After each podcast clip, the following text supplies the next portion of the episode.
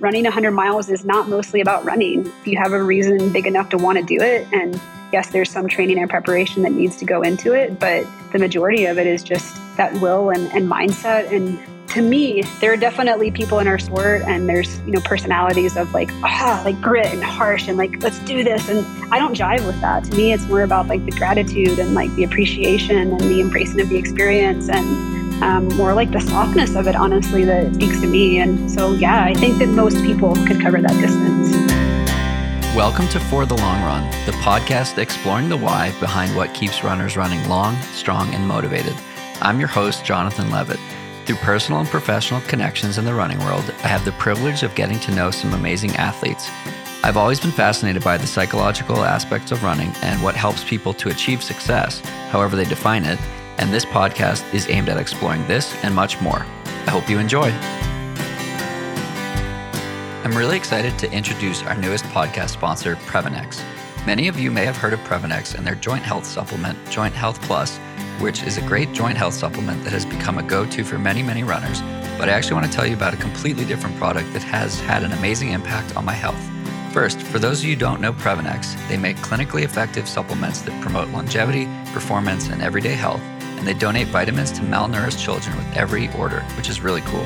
Most importantly, and I can tell you this from firsthand experience, their products are awesome and flat out work. So, for full transparency, I've struggled with GI issues for many years, which definitely has negatively impacted my running and health. I was diagnosed with IBS and have always had to go to the bathroom a bunch of times before getting out the door and hitting the trails or the road. I started taking Previnex's probiotic a few months ago. My GI issues got so much better. I know I can't pin it on one change, but progress is progress. I was surprised, but when I took the probiotic with me on a visit to my sports dietitian, she wasn't. Previnex's probiotic has 30 billion healthy bacteria per serving six clinically proven bacteria strains that address six different areas of digestive health, and a clinically proven prebiotic, which helps with the growth and colonization of healthy bacteria in the gut. This episode is brought to you by Freedom Solar Power. When I first started looking into solar, I thought it would be a clunky and expensive process. I've learned it isn't nearly as hard as you think. Freedom Solar Power makes it simple. They provide a turnkey solution that is focused on educating their customers on the experience from installation to everyday use and savings. They ensure you have all the information needed to make sure going solar is right for you. From firsthand experience, it makes sense both financially and for the environment. With no down payment required, solar not only adds immediate value to your home, but it's also great for the environment and might even provide immediate savings, not to mention the year end tax benefits, a credit of 26% this year. Freedom Solar operates in Texas, Colorado, Virginia, and Florida, and there are plenty of other great options nationwide. Thank you to Tracksmith for sponsoring this episode. Tracksmith is an independent running brand inspired by a deep love of the sport. Their spring collection is now available and features staples thoughtfully designed for this season of training. From their versatile session tops cut from a soft stretch knit to lane 5 and Reggie short tights perfect for racing a marathon, these pieces are built to work as hard as you do. Tracksmith is a brand for committed runners like you and me, people who know that the best part of a busy day is squeezing in a workout. They offer products for training, racing, and rest days, which you know I'm a fan of, and create experiences that make running more rewarding, more connected, and more meaningful.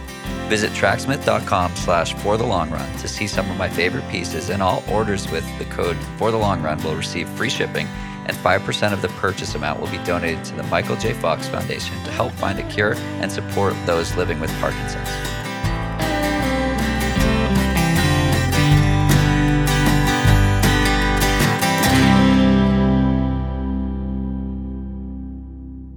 Welcome back. I have Addie Bracy joining me on the podcast today. Addie, thanks so much for taking some time to chat.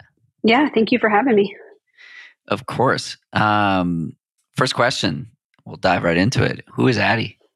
Oh gosh, um, I guess I'm I'm many things. I'm an athlete. I'm a sports psychology consultant. I'm a daughter, a sister, um, an aunt, um, a friend. Yeah, many things. I'm um, both in a personal and professional sense, pr- pretty heavily involved in the running world. Um, so I'm an athlete, I'm a coach, and uh, do some sports psychology work. Um, and I think kind of the people around me and the things I spend time doing kind of tend to fall under the umbrella of running in some way. Cool. Um, I'm sure we'll dive into all of those different hats that you wear. Let's set the stage with how you got into running. Um, do you remember what that process was like? Do you remember your first run? Uh, yes. I don't remember my first run necessarily, but I have a very distinct memory of like the first time I really fell in love with running. Um, my, my dad was a runner, pretty avid runner, big fan of the sport. So I feel lucky that I got introduced to it pretty young. He was training for triathlons when I was pretty young, and I would like go to the track with him and sit in like the long jump pit while he would do laps, and then eventually would like jump in for a lap, you know, here or there. Um, and then you know graduated to where I could run around the block with him, and then um, that just kind of grew and grew and grew. And the first time I remember really falling in love with running was we had just moved to a new town and to a new house, and um, I was probably eleven, uh, 10 or 11 and he discovered that there was like a trail around the lake behind the house but he wasn't sure how far it was and he had decided one saturday he was going to just go run the whole trail and, and figure out how far it was and um, i have a twin brother and we were like cool that sounds fun and so we went out with him and he had kind of told my mom to there was like a marina on the far side and you know told her like meet us there in an hour just in case either one of them like wants to stop and so we're running along and we get to the far side and you know it's hot and we're tired and we've already run further than i'd ever run before and uh, my mom was there. My brother was like, "Yeah, I'm done. I'm out." And like, you know, gets in the minivan and, and, takes a ride home. And my dad's like, "All right, you know, Ad, what about you?" Um, and I was like, "No, I'm I'm here for it. Let's go. Let's keep going." And so um, we continued, and I think it ended up being like 14 or 15 miles, and took us took us all afternoon. But um, that's a really distinct memory in my mind of me remembering for the first time, like really choosing to see what my limits were, or choosing to like kind of push through what was feeling hard and uncomfortable and just feeling like really curious about the sport. And I feel fortunate that, you know, gosh, 20 some years later, I still feel that same curiosity. What does that curiosity mean? Um, I think I'm still just still figuring out what my body can do and my mind can do. I think more recently with more of my recent challenges, it's more that second piece, the mental piece and seeing how far and long I can push myself. I did the whole track thing and definitely think I at least scratched the surface of what my body was physically capable of. And it's just curiosity. I think I've always told myself I'd stay in this sport until I felt like I got everything out of myself that I could. And it just, I still don't feel like I've reached that point yet. So just continuing to try different and hard things and until I feel like I have. I talked to a couple people recently who have also used that word curiosity around exploration of limits and boundaries. Um, I had a good chat with Ryan Montgomery yesterday, and that's how he felt with his first 100 miler and with like going longer in distance and i had another chat with um, her name is claire farrow and western states was her second 100 she got in with one ticket and her journey to ultra was basically like i have no expectations. Let's see what i can do kind of a vibe um, leading to like some really incredible things like six hours 12 hours 48 hours. Now she's looking at six days and she's like what is what is that like for the brain um, and the body? And i just find this like i don't want to call it like childish naivety but you don't know what's on the other side. So given your background why is that so motivating? Um, I, I mean i think it's it's for a number of reasons. One there's there's so much unknown in life period. But you know in, especially in in probably any performance setting and then especially in our performance setting just given the nature of it and how far from what you're going to face on race day you know you face on a day-to-day basis. Um, so there's one thing i talk about a lot in the sports psychology work i do is um, we tend to like name emotions or feelings. And then what we are naming those things have like a meaning attached to it that then impacts our perspective and how we're interpreting that information. And um, curiosity is a positive and productive way to handle the unknown. You know we could also handle it with anxiety and worry and concern. And those those two things are pretty similar. There's a lot of like similarities between the two. Um, so when you when you hear people using the word curiosity to me is is a really good indication that they've kind of had a hack or a brain hack to to recognize like there's a lot of unknown that's that's coming up. And the only way to really approach that in a way that feels like fun and exciting is with curiosity. And then on the flip side to, to what you just said about um, like being naive in a way being curious also um, is associated with like a beginner's mind meaning you come in with less preconceived notions, you come in with less expectations, and therefore your view of the situation and experience is bigger, meaning you can take in more information and make better decisions versus coming in with a more um, a narrow mind or having a certain idea of how things are going to turn out, which like really literally narrows your view of like the information you're able to to uh, take into consideration in a given moment, and that usually leads to poor decision making or um, yeah. So the way that you describe like the beginner's mindset or or you know going into it without any preconceived notions it makes me think of a marathon i did in 2019 where i stood on the start line having previously failed at breaking three hours in the marathon repeatedly and not learning from it and being so singularly focused on the time and getting to that start line like truly appreciative of the process and ready to like celebrate that experience. And it's just fascinating like yes i was probably a little more fit but i i had been that fit before but there was like an ease and a like a lightness or weightlessness to running that I had never felt before when I when I set off.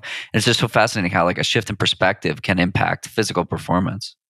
Yeah, for sure. And I mean, I would be curious to hear more about that story if there was like a, a lifting of expectations of, of yourself too. You know, there's something that comes with that. And like you just described, envisioning something, you know, many times or daydreaming about something over and over and over can sometimes also come with maybe an unintentional byproduct of like creating a, a map of what that's going to look like or creating this very real image in your mind of what that experience is going to be like. And then when you kind of find yourself in the experience and it's not matching the one you envisioned or how you saw it playing in your head so many times, that can be really hard to kind of reconcile in the moment. And, and what you're describing sounds much more like just this ability to stay present and like embrace that certain experience as like its own independent experience and then the fascinating thing is that that's oftentimes when you know the best performances also happen yeah, and I can't figure out how to how to replicate it because I, I stood on that line like truly not caring what number showed up on the finishing clock. And like I said, I ran with like a not effortlessness. It certainly got hard at mile 18. And I chose to, you know, increase that and make it hurt more so that I could achieve the, you know, the best on that day. And I, I truly feel like I got everything out of my body on that day that it was prepared to give me. And that was probably my sixth marathon. And I had never felt that way before. I always crashed, you know, 15, 18 miles in. And then you'd hit the wall and 20 miles, you know, 20 and beyond was was brutal. So it was just such a, a dichotomy between that lived experience in that one day and every other time I've I've gone about it. Have you competed since then? Like have you had races and, and not had similar experiences to that? Um I've run one, two marathons since then. One of them was Boston 2021. And I went into it really stressed. Mm. And physically, I don't, I was not prepared. I, I thought I was going to run a few months out. I thought I would be in like in shape to jog like a 257. And I ran a 336, like, which was a brutal effort. And then I paced my girlfriend at CIM um, in December of last year, and it felt mostly effortless. and I didn't know that I would be pacing her for the whole race. And I went into it with this curiosity of like, how far are we going to go? And um, she ran 15 miles at a 309 pace and um, then had a hamstring issue pop up. So we we backed off that pace. But like that would have been my second fastest marathon had we continued at that at that pace. And and I started that day not not knowing if I'd run 10 miles, 12 miles, 15 or 26. And it was the least stressed I'd ever been prior to, you know, running a marathon. Yeah, totally. I believe it. I mean, that, that makes sense with, uh, you can't have more of like an open mind if you then going into something and not knowing how far, how long you're even going to go. And, um, it's actually interesting. My, my marathon PR is also at CIM, and it's it's not it, it's a similar story in the sense that I I didn't sleep the night before and felt like really awful. So I called my coach before the race and was like, I didn't sleep even ten minutes. Like it's wow. it, it would be dumb for me to go out and race. Like let me just not do this race, and we'll try to find another one in like a week or two. Um, and he said, you know, just start it. And if, as soon as you start feeling terrible, just pull out. Like, that's fine, but like you're there, let's just start. And so it was the same thing where I was like, all right, I guess I'll start this stupid thing, but I'm probably not going to make it very far.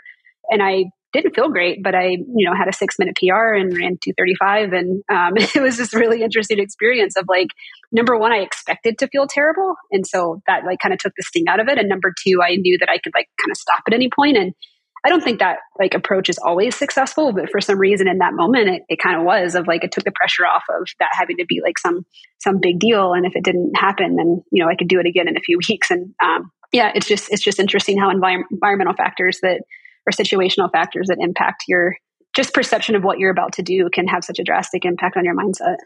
So what are, what are the takeaways for someone listening and like how would they action that if they were struggling to say execute a marathon? Um, yeah, that's a good question. I wouldn't suggest like not sleeping the night before. Um, Don't I sleep mean, and have no expectations. yeah, I mean, I think one piece of it was like I said, I, have seen something similar happen a few times when I've been um, like sick before a race. Which again, I'm not recommending racing when you're sick, but there is this weird, you know, it's not a secret that um, one of the keys to distance running of you know any magnitude or any distance or intensity or level or whatever is has to do with like your relationship with discomfort and pain and like what that means. Um, and I think there's been times in my career, and then what I've seen from a lot of people I work with is that there's this almost unintentional, and maybe you don't even notice it, but this um, expectation of like, if I'm super well trained and I'm so well prepared, like this thing is just gonna like run itself, you know, like I'm gonna go out there, I'm gonna feel so good. And I've been doing this for 20 years, and that is not how it works. Um, you know, it's always to be uncomfortable. It's always to be challenging. And there's just, I think, times when, like I said, situational factors have taken the pressure off or the meaning out of what the discomfort means. Like, okay, well, I feel bad because I didn't sleep last night, not because this pace is too fast. You know, I was able to kind of reconcile that in the moment. Um, and now, you know, especially doing 100 mile races, like something I tell myself, one of my mantras is, um, is two things. One is like, this is normal to feel like this. And number two, um, I'll tell myself like this pain is just superficial. Like it's it's a byproduct of the situation. It doesn't have to mean anything. And so I think that's one key is um, really looking at what you let discomfort and pain mean to you, and it's part of the process. And the more that you can just like accept that it's going to be there and like make peace with that, the the better it's going to be. Um, and then and then two, yeah, I think that it's it's hard because I think that you and I talked about this before in a previous conversation, but there's a, a place and a, a, time for daydreaming and thinking about what an experience is going to be like. It's motivating and um, it's good planning sometimes, but also if that goes too far or you're using this imagined experience as your reference point, kind of like I mentioned earlier, it's really hard to reconcile in the moment if that doesn't match like what you were expecting. So I think the other piece is like just really being present and embracing like a race for the experience that it's going to be and knowing that every race experience is going to be different. And to me, that's exciting once you can get past how scary that can feel. Is just like, let me just go into this experience and take every mile as it comes. And it's going to be different than anything I've ever done before, probably, but there's also going to be similarities and like I'm ready for that. So I think those those two things, like being present and being open to each race being a new experience, and then also kind of looking at your relationship with discomfort. It reminds me of a quote from Alexi Pappas where she said, When you're chasing a big dream, you're supposed to feel good a third of the time, okay a third of the time, and bad a third of the time. And I think that like positioning it like this like really helps to dial expectations. And and I think back to like when I'm in a solid training block, my Thursday and Sunday runs feel like garbage consistently because I've done a workout mm-hmm. on Wednesday and I've done a long run on Saturday and sometimes those runs feel magical those those um, recovery runs and sometimes they don't but it's like 50 50 and it's sort of like a crapshoot. And so if it feels good it's like wow what a what a cool experience this is. Um, and if it feels like crap it's like okay cool i just did i just did a lot of work yesterday.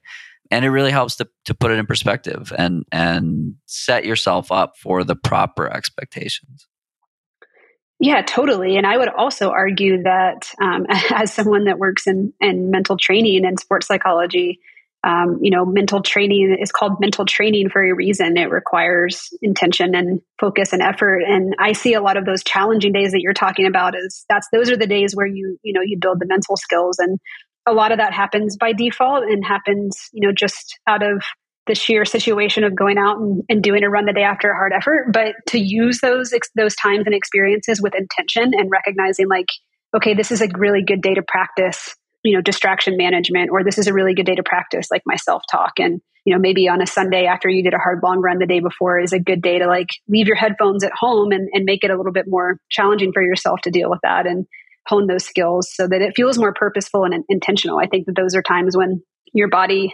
yeah, is, is maybe recovering and it's not a day to push or like to really try to make gains there. But those are like the perfect days also to to work on different mental skills than maybe you would on a long run or a workout. So that's that's a way that I also try to think about those days and feel like I'm still getting, you know, 100% training out of that day.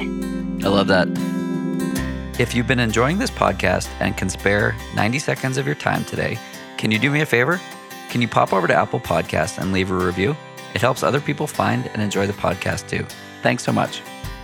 Previnex has amazing products that benefit my health and the health of other runners that I know, which is why I'm so excited to introduce Previnex to you as our newest sponsor.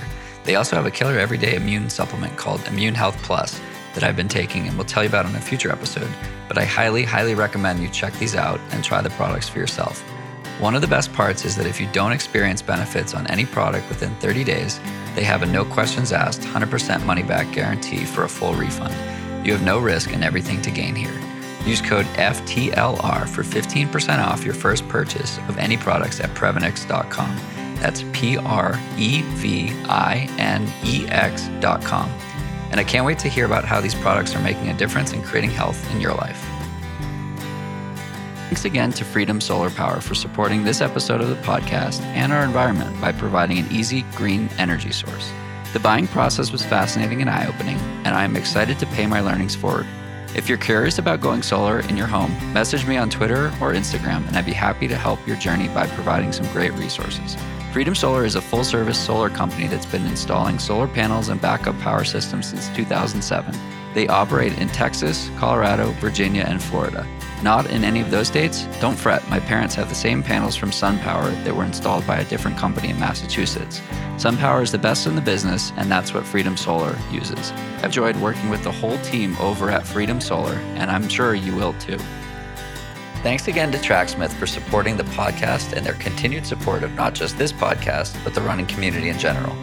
I'm proud to partner with Tracksmith, and they're going to donate 5% of your order to the Michael J. Fox Foundation for all orders, and you'll also get free shipping. Michael J. Fox Foundation is dedicated to finding a cure and helping those living with Parkinson's. Both of my grandfathers have or had Parkinson's, and I'm grateful of Tracksmith's support for something so personal. Visit tracksmith.com slash for the long run to see some of my favorite pieces, and all orders with the code for the long run, one word, will contribute towards this donation. Their spring collection is now available and features staples thoughtfully designed for this season of training. I'm curious if I could share a couple of observations I've gleaned from this podcast and the 200 plus episodes of high performers, industry executives, and whatnot, and and hear your your take on my takeaways. Can we do that? Absolutely. Cool. So I think it was like March of 2020 in around episode 55 or something like that. I asked Vanessa Fraser what she would be really proud of in five to 10 years, fully expecting her to say something like winning an Olympic gold medal or something, something like that. Um, her answer was completely subjective. And her answer was getting better. Those were the two words that she gave. Um, it wasn't anything tangible, couldn't be measured. Um, and I was curious that if this was uh, you know, were to be a consistent thing with elite athletes. So I was really just getting started with the podcast. Um, so I kept asking the question, and people kept answering with similar subjective feelings about the process and getting better and like being proud of themselves and contributing to a team and all these things that they have control over. And even more so, I started asking about defining success and like what does success mean to you? And oftentimes the answers were the things that these people were proud of. So again, success was not winning an Olympic gold. The thing that they were proud of was not winning Olympic gold. It was the process of getting better. Did I get the most out of my body for the last 10 years or that kind of a thing? With your background, I'm really curious. First, what do you think about that? And, and why is that the answer for 98% of these highly successful, conventionally successful people? And, and then I have a follow up question. but we'll start from there with the with the loaded intro. I was, going to say I can anticipate the follow up question. Um, I mean, yeah, it, it definitely falls in, in line a ton with you know, like this this idea of mastery and and mastery mindset, which is you know a big concept in sports psychology and just psychology in general, performance psychology, human psychology, which is essentially um, someone mastering a skill or, or, you know whatever it is they're kind of honing to the level that they can. Yeah, like you said, number one being the most within their control, but it's also like motivating over the long term you know, if you had just have a goal of like running a certain time or accomplishing, you know, some kind of variable measurement or metric for what that means, you know, then what? Um, and I and I would argue that it is measurable. You know, getting better is is measurable. Yeah, it's not as maybe objective as um, it could be, um, but I I'm not surprised by that answer at all, actually, and and think that that's um, something that you see time and time again in performance of any kind. I think the other piece is um, there's always something to be working on if that is your goal. If your goal is to like improve as a whole, then there's always a takeaway. There's always something that, um, yeah, that maybe needs more time or attention. And to me, that's like comforting. It's comforting to look back at an experience and say, like, okay, well, what can I do better now? Um, and, and be able to focus on that instead of kind of having these objective benchmarks. So it doesn't surprise me that that, that was her answer, and it's actually like quite cool to see you know like real life examples of what the research says and what the data says which is yeah this this mastery and like growth mindset being more sustainable and and like the approach of mo- some of the most or all of the most accomplished you know people in the world. What's been interesting to parallel that is the approach of amateurs being goal focused and like objectively focused on like BQing or breaking three or breaking four or doing a hundred miler or whatever it might be. So I'm curious, like, why do you think there's a disconnect between what the pros are saying and what the amateurs are doing? And I, I don't think this is always the case. It's just observationally, and and I was I'd call it plagued by the same problem for years. So I'm I'm not saying I'm you know above it by any means, um, but I'm curious, why do you think that there is that disconnect or, or dichotomy there? That is interesting perspective. I mean, I think it gives some direction. It's almost like the chicken or the egg kind of thing. You know, if you're most people, not all, but most people at the top of our sport, you know, from shorter distances, track to, to ultras, even have, have been athletes for most of their lives. Probably that's not everybody, but that's most people. And so um, I kind of think back on my own trajectory, and it's like the idea of getting better since I was in middle school to now. You know, the other stuff just kind of came as a default. And then when you look at amateurs, like again, not always, but a lot of times it's like coming into the sport later or finding running later in life. Um, and there needs to be like kind of some direction. And then I do think that they like getting better in the improvement and the masteries. I don't think they're mutually exclusive. Like I think that that's a mindset that um, should still be and is probably fostered, you know, with athletes at, at most levels, at least if you want to be successful over the long term. But I'm wondering if there's something like that of just like the direction and like what does that even mean? You know, what does me being um, improving or me quote unquote mastering running for myself even mean. And for some people that might be looking to like looking to the community or the sport as what that means which is a bq which is a sub three hour marathon kind of these things that suggest that. So i don't know if that made sense or answered your question but it, to me it's kind of like maybe a little bit when you came into the sport and, and kind of which one was fostered or developed first if that if that makes sense. Yeah putting it as the chicken or egg i think makes a lot of sense. Um, Cool. It's just fun to like reflect on all the these takeaways from from the podcast and then sort of run it by someone who knows what knows what they're talking about instead of just um, catching you know trends and noticing these trends. So switching gears, this podcast will come out probably about a week or two before a big race of yours. How are you feeling about the journey ahead? I'm feeling great. Yeah, it's um, at this point feels like I'm kind of at the tail end of the training journey. Leadville was my. So I'm assuming you're right. The Leadville Leadville yes. 100 um, was my first hundred in 2018, and while the performance was pretty good and the outcome was was pretty good, I, am not really proud of uh, the experience and how I handled things. And um, I'm super excited to be going back and to have another chance to like come full circle um, to go at that challenge again. I'm excited about the race in general. I'm really like emotionally and personally connected to that area for a number of reasons. My my family has a place up there. I spend a lot of time up there. Feel not like a local, but you know, I do exist in the community a lot of the time. And um, yeah, I'm just excited. It's one of my favorite places on the planet. So there's a lot of kind of layers or variables to why I, I love it up there so much and why I'm so excited. But yeah, the, the training kind of flew by and seems like it's almost done. So excited for, for race day. What what will you be thinking about on the start line, knowing you've you've been out there before and it was your first hundred? Now you've got you know a little more experience under your belt. Um, I mean, maybe even going back to what we were just talking about, this like getting better. You know, it was only four years ago, but I'm not the same person, and I've had multiple life changing experiences. You know, both both on and off the trails, and there's a lot. My my emphasis and focus and maybe drive behind my participation in the sport has changed a lot since then. And um, can you talk about that?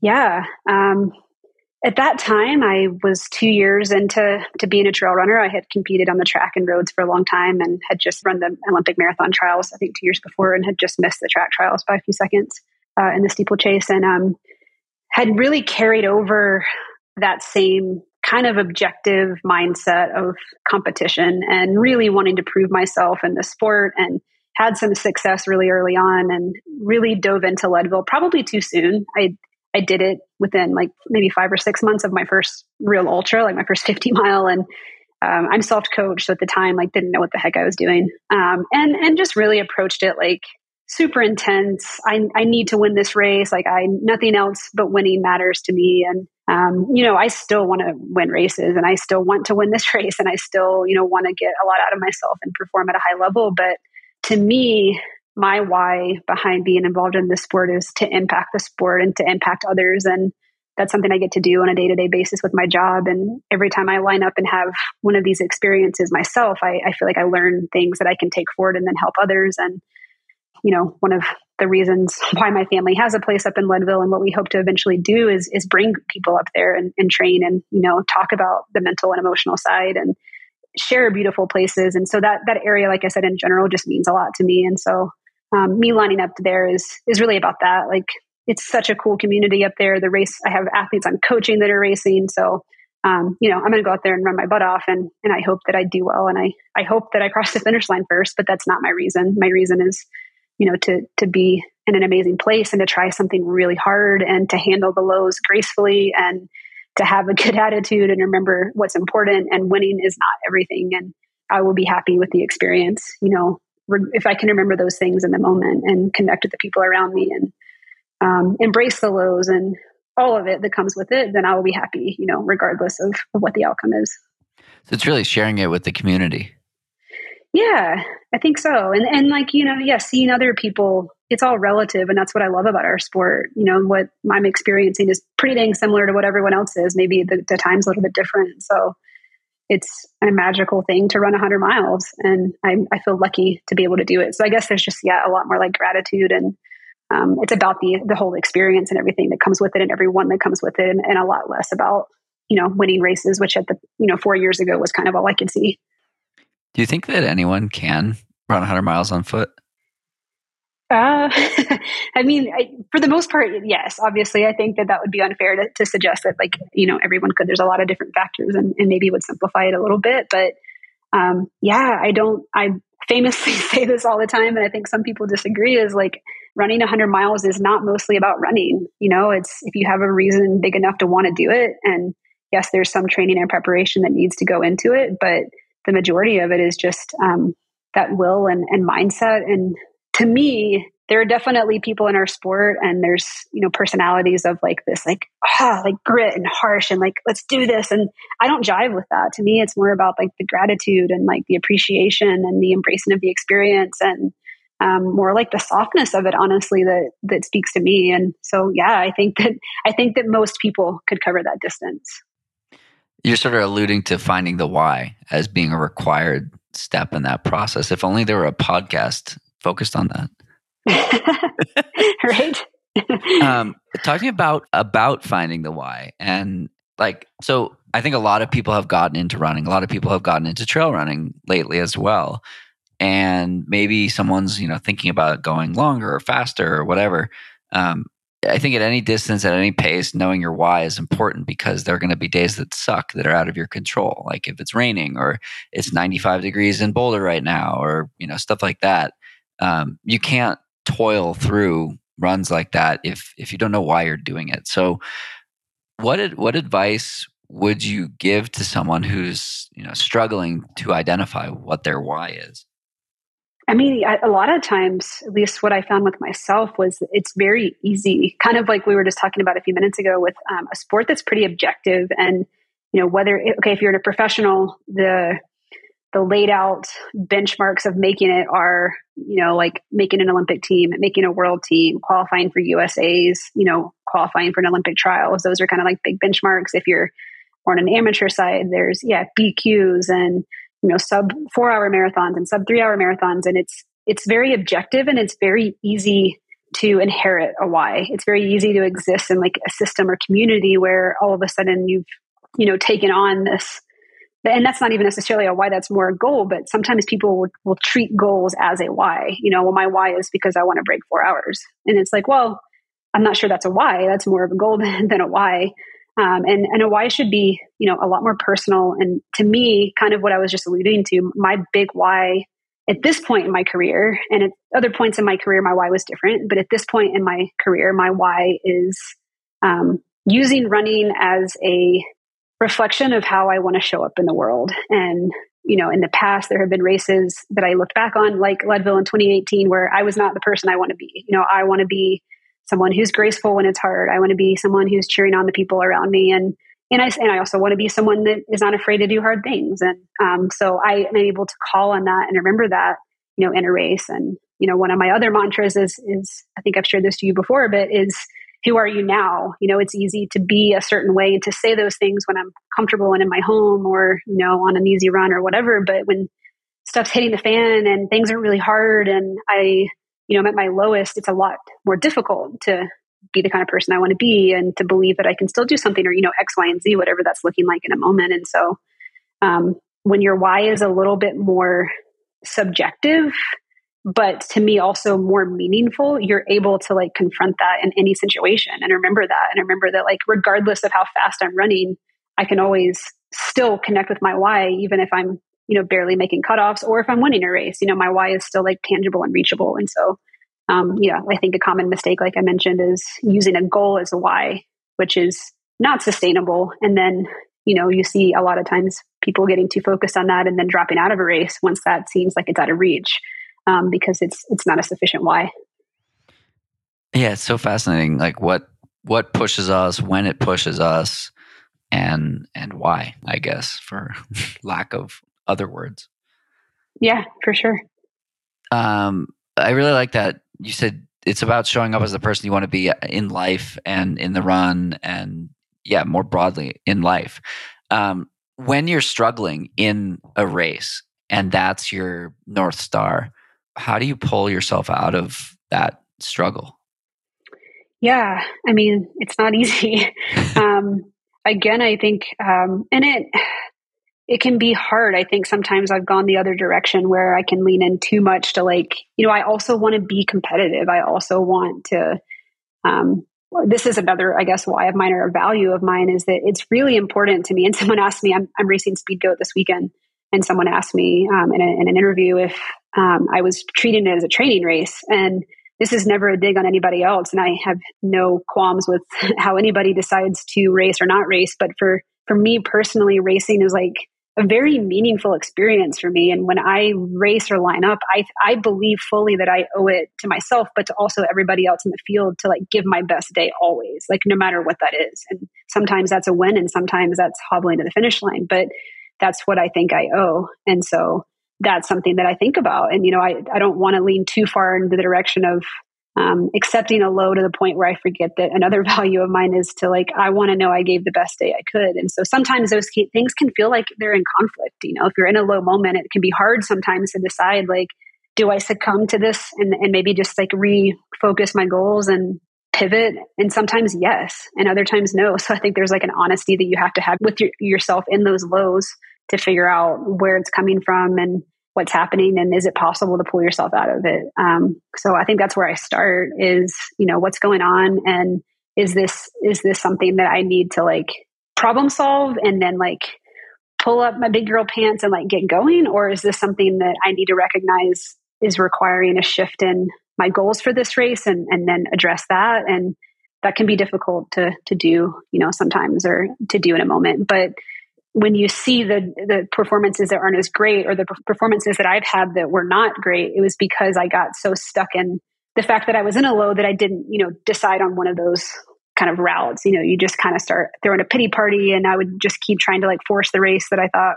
was supposed to happen and ignore like what was going on around me. So yeah, I mean, a low is information and it's feedback and sometimes it's actionable and sometimes it's not. But um, to just put your head down and try and grit through it without confronting the kind of the things, the scenarios I mentioned, for me hasn't really been successful.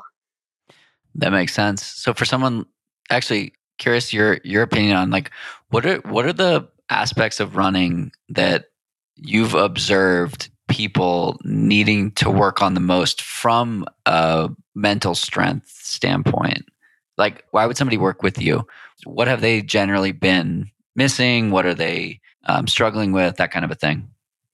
Yeah, I mean, to to be honest, where I usually start with people and where I've seen the most progress is um, like distraction management. And so when I talk about when I think about performance, and this is really in any context, even just day to day life, we could all we could all do this and, and look at our day and see if we're doing this effectively. But definitely in a race setting, you are just being bombarded with information. Um, like there's just information flying at you rapidly, and that that's like the course, the terrain, the pace, the effort, how your body feels, what the weather is, the person next to you, the crowd, what they're saying. There's just like information everywhere, and a lot of people have a hard time.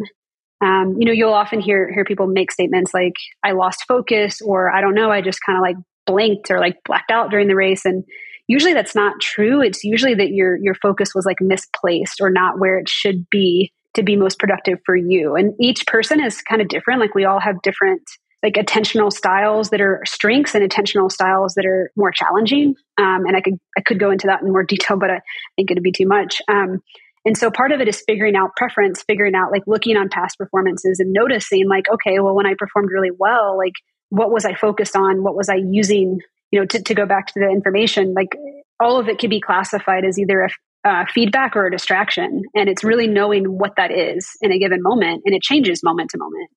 Um, you know, how your body feels early in a race is, is, is definitely feedback, but how your body feels in the last 5% distance of a race is really just a distraction.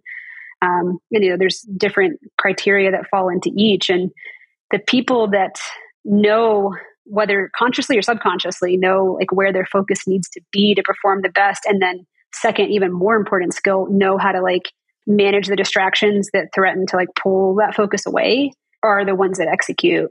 Um, and so that's honestly the bulk of the work i do with people is you know figuring out preferences figuring out strengths figuring out weaknesses and then anticipating you know in a race setting all right, if we know that you perform the best when you're focusing on this, you know, in the middle third of a race, like let's talk about all the things that might distract you. And then again, the hardest part, developing the skills to deal with those distractions.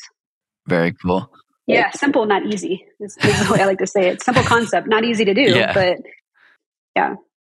Well, the unfortunate um, weakness of this podcast is the internet connection. So we may, we may have to go round two in uh, in Leadville. But um, for now, if if people want to find you, follow along with your with your journey, or maybe find your book, um, where can we find you on uh, on your corner of the internet? Uh, yeah, the book is called uh, Mental Training for Ultra Running. It's um, for sale on Amazon. Um, I'm just on Instagram and at Addie Bracy, um, and my uh, mental performance practice is called Strive Mental Performance. Awesome. Well, would love to go another round with you, and uh, We'll be cheering for you up in Leadville, and uh, can't wait to see how your second lap of the uh, of those mountains goes. Awesome! Yeah, thank you. Of course. That's it for today's episode. Like many long runs, it's sad when it has to end. I hope you join in next time on For the Long Run, and in the meantime, happy trails. If you enjoyed this episode, it would mean a lot to me if you shared it so that others can find it and enjoy it too. This podcast and the accompanying music has been produced by Brian Walters of Single Track Sound. For the Long Run's logo was created by Vanessa Wolf of Sterling Wolf. Show notes have been written by Ruby Wiles and is managed by Emily Holland. It takes a village.